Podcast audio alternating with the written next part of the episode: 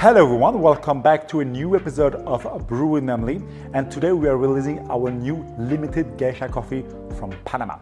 As usual, I'm going to give you some background about this coffee and why we picked it, and then we will dive into the brew. So, this coffee has been brought to us by Manuel Gonzalez and Creativa Coffee District.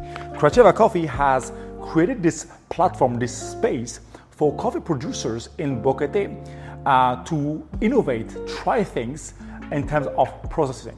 So they really give this state of art, this black canvas, to allow producers to kind of draw on it. And not just coffee producers, but also artists, right? And you actually have real, actual artists and coffee producers collaborating in order to create uh, new solutions, new innovative and uh, creative solutions for this ever changing market and world. And that's how those coffees were born. And when we tried those coffees, I really had the art in mind with different colors and different textures and different sort of mixtures of colors.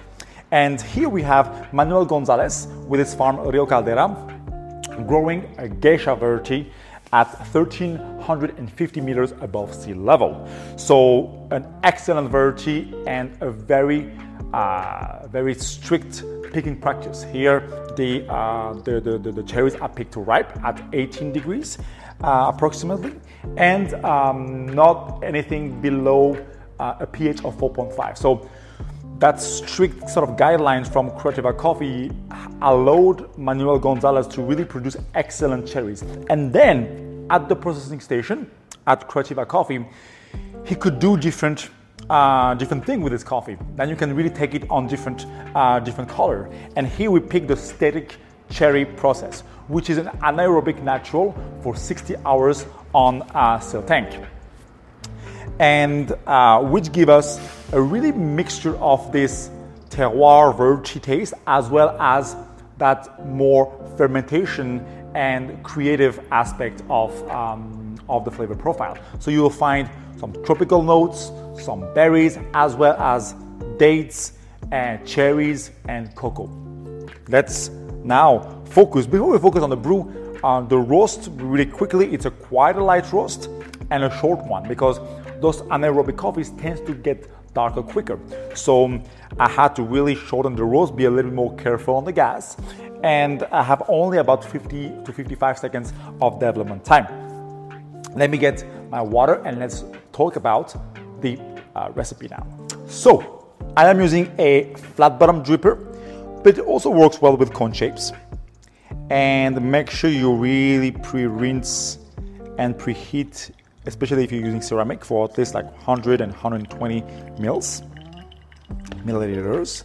Our recipe is quite simple 12 grams of coffee for 200 grams of water. Our water sits at 90 degrees. It is a quite soft water with 50 part per million of alkalinity, 50 part per million of magnesium hardness, and 25 part per million of calcium hardness.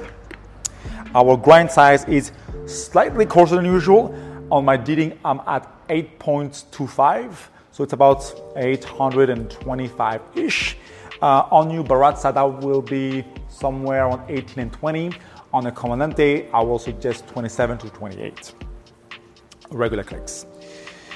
All right, and I'll suggest to wait one week of degassing for this coffee.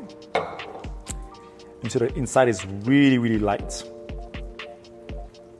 and we're gonna start with a first, first pour of 50 grams. Go. And we are looking for overall uh, brew time of two minutes and a half to two minutes 45, three minutes. If you go uh, over three minutes, you may lose some of those delicate tropical notes. Uh, if you go below two minutes and a half, it can be a little bit too sour. And here my bloom, I only leave it for about 35 to 40 seconds.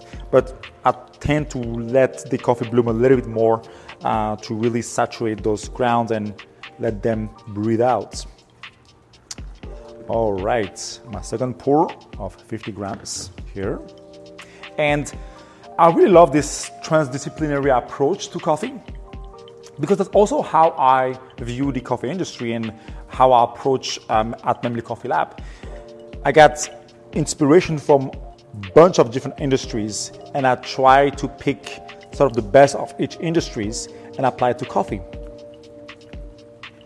That's why our sourcing philosophy start with the end in mind. We always start with an emotion, a place, a thing, and then pick flavors and source a coffee based on that. And that's how we picked this coffee. I really wanted a more, almost like a canvas of artsy coffee with different colors. Flavors can really be associated with colors. That's why in our bag you may see different lines and different colors.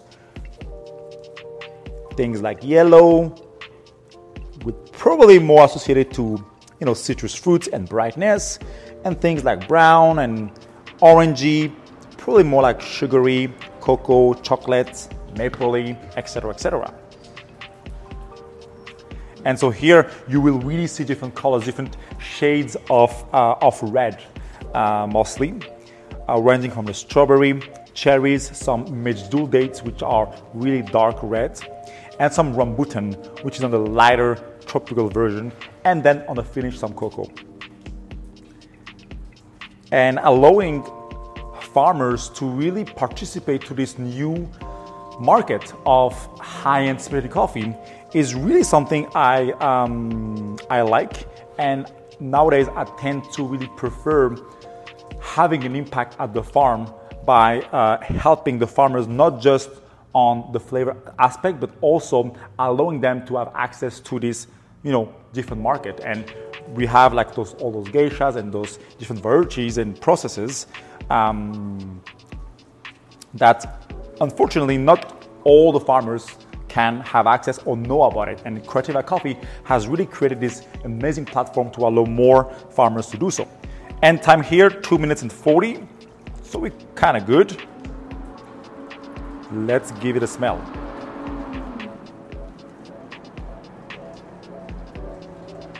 Hmm.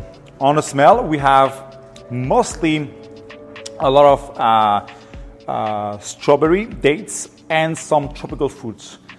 I call it here rambutan, which is almost like a banana lychee. Lychee is more intense on the floral notes, but a rambutan is a little bit softer.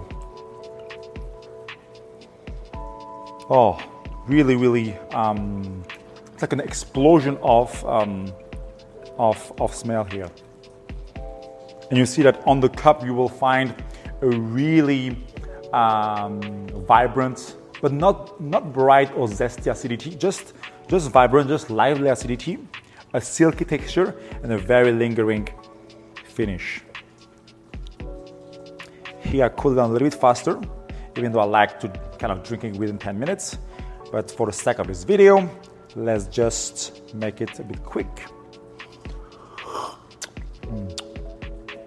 The first sip is quite strange, it's like an explosion of flavors. And sometimes you expect expect a lot of like fermenting note, but you don't find it here. You find mostly berries, like really strawberries and cherry. And you, you have this really sweet dates and notes to it, as well as some tropical fruit. And as it cools down, the rambutan aspect will show up a little bit more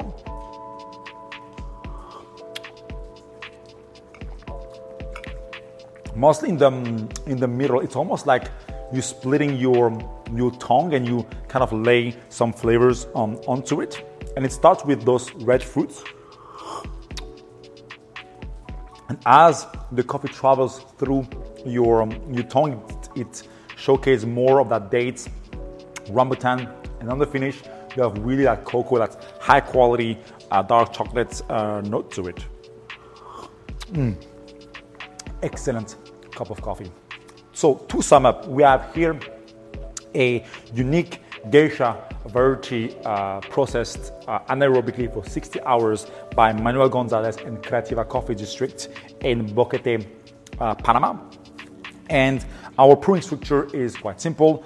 I'm using here a conch or flat bottom brewer and four pours of 50 grams. So total 200 milliliter of water at 90 degrees uh, so slightly colder than usual, and my dose is 12 grams on the coarser side of things.